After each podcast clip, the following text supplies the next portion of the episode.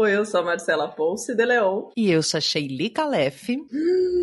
E nós estamos aqui em mais um Baseado em Fatos Surreais, esse podcast gostoso, quentinho, maravilhoso, onde você que está aí do outro lado do radinho escreve ou grava a sua história, aquela história que você não conta para ninguém, ou só conta para seus amigos numa mesa de bar, ou só para sua terapeuta, ou mesmo seu caderninho diário. Então, aquela história surreal, você manda pra gente e a gente conta ela em primeira pessoa, como se fosse você totalmente anônima, não é, Sheili? Exatamente. Inclusive, a história que a gente vai contar hoje, eu acho muito interessante quando a pessoa começa assim, ela mandou uma história por escrito, essa heroína, que é como a gente chama quem manda as histórias, ela disse: gostaria de contribuir com o podcast contando uma história. Tão elegante, né? Gostaria de contribuir. Antes de vir ladeira abaixo, as pessoas têm mania de fazer uma elegância. Olha só, isso que eu descobri. Quanto mais elegante a introdução. E para onde essa heroína mandou a história? Para o nosso e-mail, bfsurreais.gmail.com. Vou dar um tempinho, dar uma pausa aí no episódio. Vai pegar o caderninho ou abre aí seu bloco de notas no seu celular e anota. Pegou? Então vamos lá. bfsurreais.gmail.com. Sheili. Que? Vamos pro caso da semana. Baseado em fatos surreais. Histórias de mulheres como nós, compartilhadas com empatia, intimidade e leveza. Onde o assunto é a vida e o detalhe surreal. Desde criança, eu sempre viajei muito. A gente nunca teve muito dinheiro e nós éramos em seis: meu pai, minha mãe e quatro filhos. Mas Nossa. o meu pai fazia esse investimento, assim, sabe? Ele tinha um emprego bom, ele ganhava bem, mas não era uma coisa que dava luxo, que a gente podia viajar muito. Era uma coisa assim contida financeiramente, mas era uma prioridade. Meu pai acreditava que isso era bom para ele, para minha mãe e para nós. E é uma alegria, né? Eu acho que foi um Uhum. excelente investimento que ele fez na gente, né? Os hotéis que a gente ficava eram hotéis os mais simples possível, sabe? Tipo, aquele lance de uma refeição por dia para economizar, enfim. Toda a família, né? Não tinha Airbnb nessa época? Não, só tinha hotel mesmo. Era, Hum. tipo, era ou camping ou hotel. Então a Sei. gente ficava em hotel, até porque seis pessoas numa barraca ia ser, né? Imagina, sem banheiro, né? Acho que ele, essa consciência aí ele teve. Puxado. É, ia ser puxado. E numa época que eu acho que as viagens eram mais possíveis mesmo, né? Em família, assim. Acho que as pessoas tinham talvez um pouquinho mais de condição, não sei. Mas a gente ia. E era uma festa. Imagina, a gente amava, amava, amava, amava. E teve uma vez que a gente foi de avião, às vezes a gente conseguia ir de avião. Teve uma vez que a gente foi de avião. Uau! E teve tipo um bônus, assim, de uma companhia aérea, um tipo de uma promoção. E a gente ganhou uma hospedagem num hotel cinco estrelas, pela primeira vez. Uau! Que a gente só ficava naquele hotel beira de estrada mesmo, sabe? Aham, Mais uma estrela. conta. Decente, porém, uma estrela, né? Se tinha estrela, devia de ser uma estrela. Aham. Mas aí, né, com essa bonificação, com esse presente, chegamos lá. E era muito diferente, né? Poxa, um hotel cinco estrelas. Tudo bem que o nosso quarto ele era meio afastado, assim, era um quarto bônus, eu acho, né? Não era um Hum. quarto virado para melhor vista e tal, era um Uhum. quarto de fundos, mas não tava pagando. Show de bola, estamos no quarto. E o meu pai, ele tinha um hábito que assim que a gente chegava no quarto de hotel, ele reunia todos nós para fazer uma oração pela viagem, por termos chegado em segurança, pela possibilidade de fazermos aquela viagem. Então era uma coisa muito tradicional da nossa família. Chegou no hotel, faz um círculo, todo mundo de mão dada, ele puxava a Uhum. oração e todo mundo agradecia, um de cada vez, assim. Nessa hora que a gente estava em pé rezando em círculo, entrou uma faxineira do hotel e foi direto pro telefone. Ela não reparou que a gente estava ali. Tipo, ela entrou, foi no telefone e aí a gente tava falando, aí ela viu a gente, a gente viu ela, coitada. Ela quase morreu, imagina. Acho que ela sempre ia ali fazer ligação. Como esse quarto era um pouquinho afastado, mais fundos, Ah, assim. e quase não devia ficar ocupado, né? Então. É, e eu acho que ela ia ali fazer uma ligação pra ninguém ver, alguma coisa assim. Eu sei que essa mulher deu o pulo da vida dela quando ela viu aquele monte de gente bondada, né? Deve ter pensado tão encarnado ou desencarnado, né? Não é um hábito comum, talvez, das pessoas fazer esse movimento de oração. Mas aí a moça se desculpou, ela não sabia onde enfiar a cara, tava morrendo de vergonha. saiu do quarto rapidinho, né? E aí a gente pensou que é, foi isso, né? Provavelmente ali ali fazer, porque tem toda aquela coisa de você ligar e as ligações são cobradas. Eu acho que ela fazia para não levantar nenhuma suspeita, uhum. mas é só uma dedução, assim. Não era uma época que todo mundo tinha celular, que ele era uma coisa acessível. Uhum. A gente ainda usava o telefone fixo, né? E aí, beleza. Isso já faz um tempinho, tá, gente? Eu era, eu era bem adolescente. Tipo, ela levou um pulo, pediu desculpa, alguma coisa e saiu? Pediu desculpa, ah. não sabia onde ficar. Ficou toda vermelha, pediu desculpa, desculpa, desculpa. saiu assim, se enfiando em... Nossa, sabe quando você quer desaparecer, assim? Só que não dá.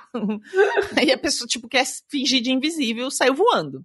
E aí lá pelas tantas, tava cada um fazendo uma coisa, não sei o que, eu sei que eu fiquei sozinha no quarto e eu fui ligar a TV e comecei a zapear e vi que tinha canal pornô.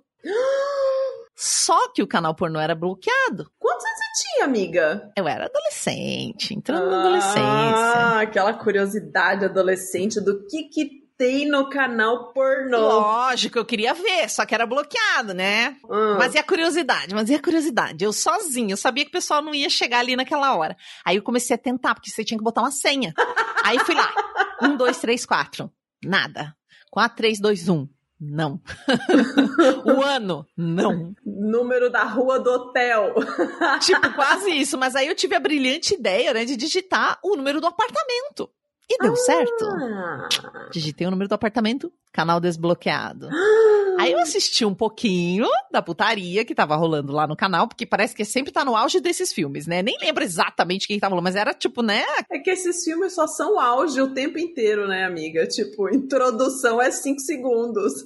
É só introdução, na verdade. Introdução, é introdução, introdução, introdução. Enfim, tava rolando aquele filme lá, assisti um pouquinho, mas assim, tipo, não fiquei muito, porque eu tava com medo, né? Vai que alguém entra e tal, mas eu peguei, assisti um pouquinho, vi, ah, consegui. Consegui, adivinha a senha. Mas aí eu percebi que se alguém ligasse a TV depois, né? Alguém viesse, ligasse a TV, o que ia acontecer com certeza? Os meus pais iam chegar, eu, meu pai ia querer ver o jornal, minha mãe ia querer ver a novela. E vissem que aquele canal tava desbloqueado, eles iam saber que tinha sido eu. Não era só mudar de canal? Tipo, pôr no canal da novela? Ah, não, aparecia que o canal tava desbloqueado. Ia passar por ele e ia estar tá desbloqueado. Hum. Eu sei que, nessa hora, me bateu um desespero. Uhum. Me bateu um desespero desespero. Só depois de ver a putaria. É, tipo, nessa. Tá, eu fui raciocinar só nessa hora. Aí me deu aquele desespero, assim. Eu fiquei tão, tão nervosa que aí. Sabe aquele filme Divertidamente? Que você tem os pensamentos, assim, os sentimentos dentro uhum. da cabeça? Os meus neurônios, eles fizeram uma reunião rápida, assim. Falaram: seu pai vai te matar, nunca mais você vai viajar. O que é que você vai fazer agora? Você vai ser deserdada dessa família. Todo mundo dando opinião para tentar me ajudar. Acho que você deveria sair correndo desse hotel. Acho que você deveria. Até que um dos neurônios deu uma ideia genial. Ele falou: desliga essa TV. Finge que isso aí pifou. Falei, haha, olha que ideia boa que eu tive. O que, que eu fiz? Desconectei o cabo atrás da TV.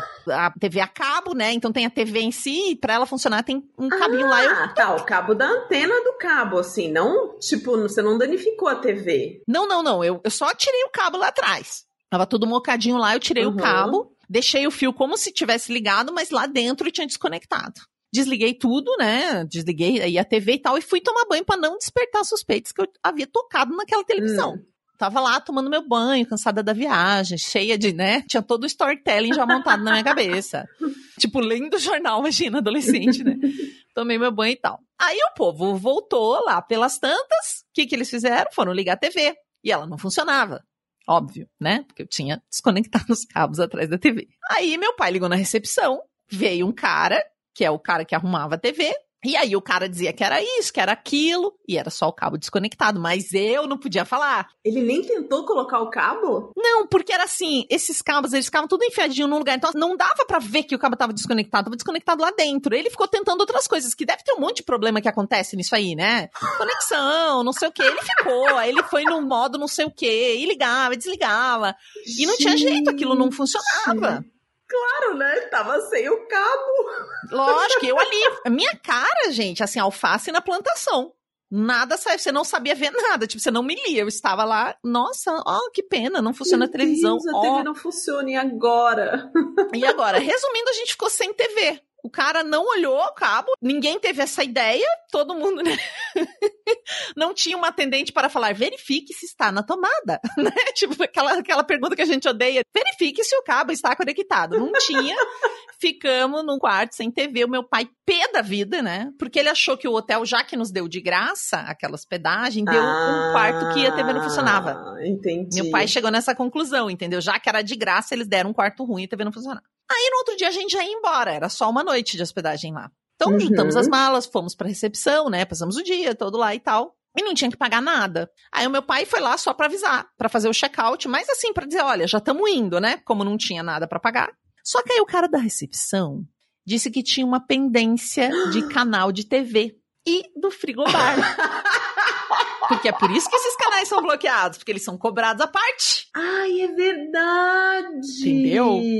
Até em casa, né? Normalmente, em casa, quando você tem a TV a cabo, você tem um pacote básico. Se você quiser ver, tipo, esses assim, de sacanagem, aqueles de futebol, você tem que Uhum. desbloquear, é um preço a mais.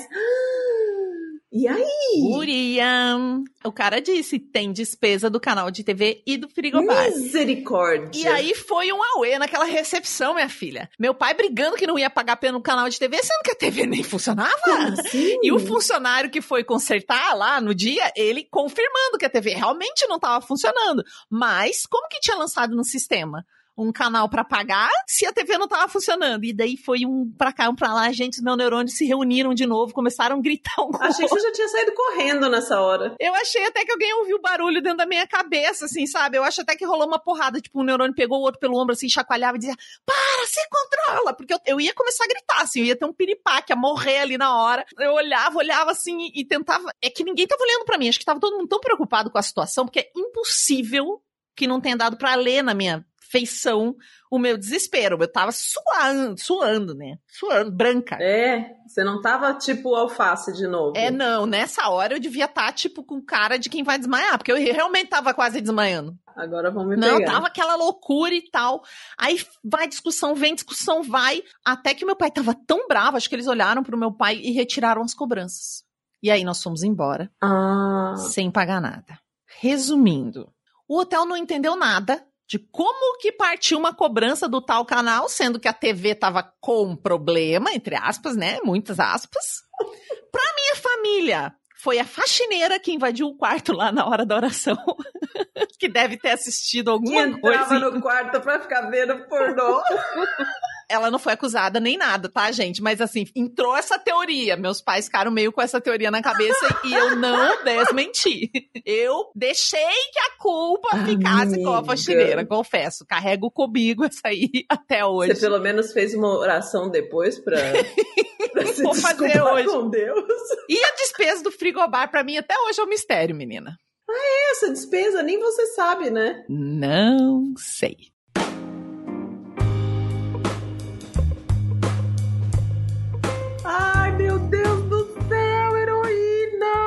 Fala a verdade, você não contou uma parte da história, heroína. Você não contou que foi você que mexeu no frigobar.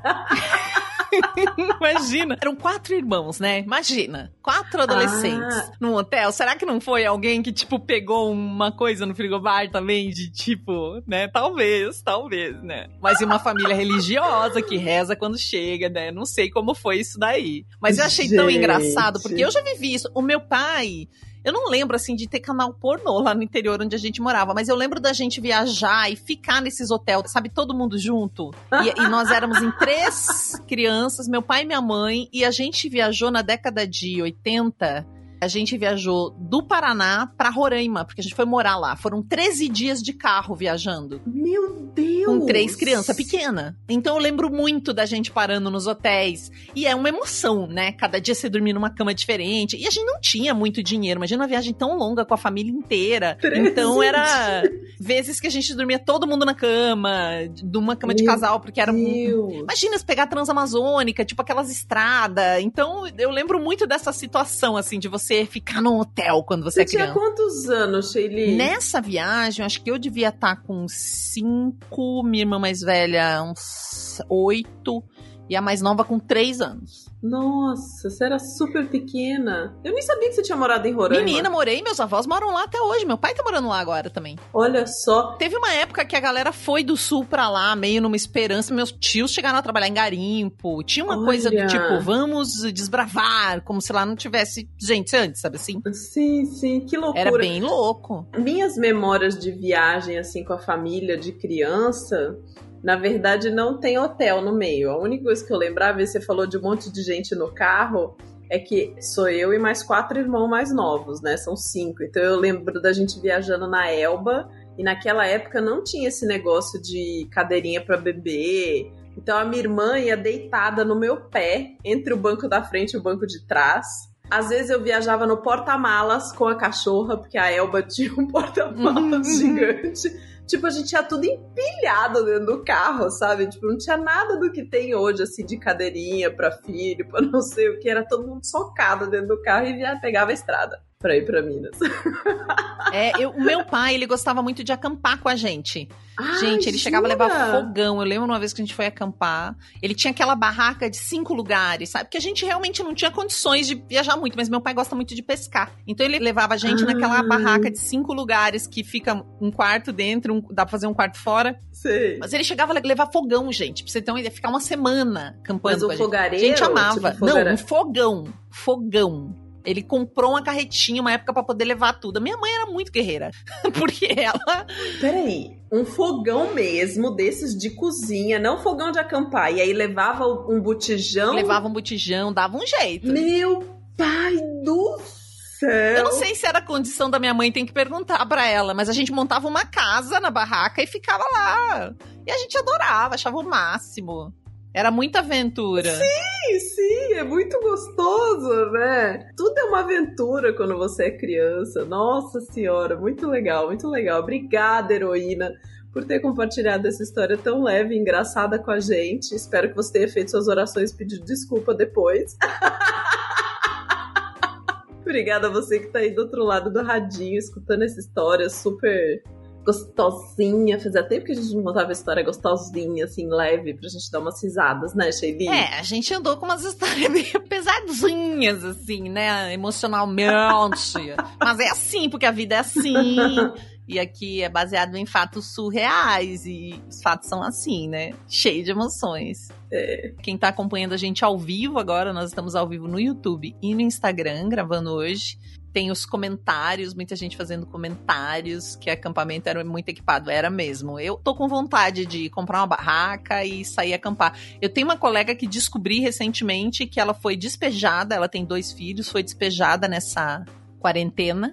Onde ela morava, ela não tinha condições de pagar Nossa. e ela pegou e levou os dois filhos a acampar. E ficou dois meses acampando com as crianças. Ela já gostava de acampar, pegou uma barraca e se mandou com eles. E não falou pra ninguém, porque ela sabia que ela ia ser muito julgada por ser mulher e mãe e acampar com duas crianças. Ela falou: não quero nem saber, não sei o que fazer. Sei que vai ser legal pra eles e que eu dou conta dessa aventura. E ela fez isso. Uau! Que Mas é um incrível, desespero, né? É incrível, é desesperador. E aí agora ela conseguiu um local Sim, pra mas morar. ela teve uma solução criativa, né? Assim, tipo, como que eu vou resolver essa situação nesse Exato. momento agora com os meus filhos, Sim. principalmente, né? A lembrança que eles vão ter não é de fomos despejados, é moramos numa barraca por Uhum. dois meses acampando, né? Tipo, é outra história que você conta, né, pros seus filhos. Muito legal. Eu, eu tenho barraca e a gente já acampou aqui um- uma vez, mas meus filhos não são muito acampar, não. Assim, eu e o Murilo a gente gosta bastante, que gostaríamos de ir mais. Mas eles não embarcam muito na brincadeira, não. A Clara fala que ela é, ela é da cidade, é urbana. É que eu acho que porque eles foram acampar já grande, sabe? Já adolescente, assim. Se tivesse indo desde pequenininho, assim, brincar com as formigas, com as plantinhas, andar descalço, entendeu? Pegar o peixe na mão, assim, no lago e tal, acho que talvez não tivesse ficado tão frescolinos assim, né? Não? O que você acha? Talvez. Não sei, talvez. E obrigada a você que apoia o Baseado em Fatos Reais, que entra lá, bfsurreais.com.br barra contribua, especialmente os nossos queridos apoiadores, Amanda Franco, Amanda Magalhães, Ana Terra, Andrew Homrich, Arthur Peixe, Bárbara Murakawa, Brenner Pacelli, Bruno Kimura, Cíntia Matos, Fernanda Galdino, Gabriela Coelho, a Gisele Cabreira do PD Fotógrafa, ela tira fotos maravilhosas de polidancers. A Heloísa Takats, o Hugo Ballarini, a Júlia de Paiva do arroba vestjeansbr, a Juliana Marques, Kaique Novaes, Laís Norte, Leandro Yamaguchi, Letícia Santos, Luciana Machado, Manuela Braga, Mariana Diniz, Mariana Foster, Marta Batiri, Max Nunes, Melissa Costa, Paula Zatti, Pedro Rainho, Pietro Moreira, Rodolfo Souza, Roseana Roecker, Samara Cris Marques e Sérgio Passarim. Obrigada a vocês, apoiadores, e se você quiser apoiar o Baseado em Fatos Reais, pode ser tanto contribuindo financeiramente quanto compartilhando esse episódio quanto indo lá no iTunes dando cinco estrelinhas e declarando o seu amor pra gente. Nós demos tudo. No Castbox também dá para declarar o amor. Tem muitos jeitos de você apoiar os projetos que você gosta de podcast, como baseado em fatos reais. Até o próximo caso real.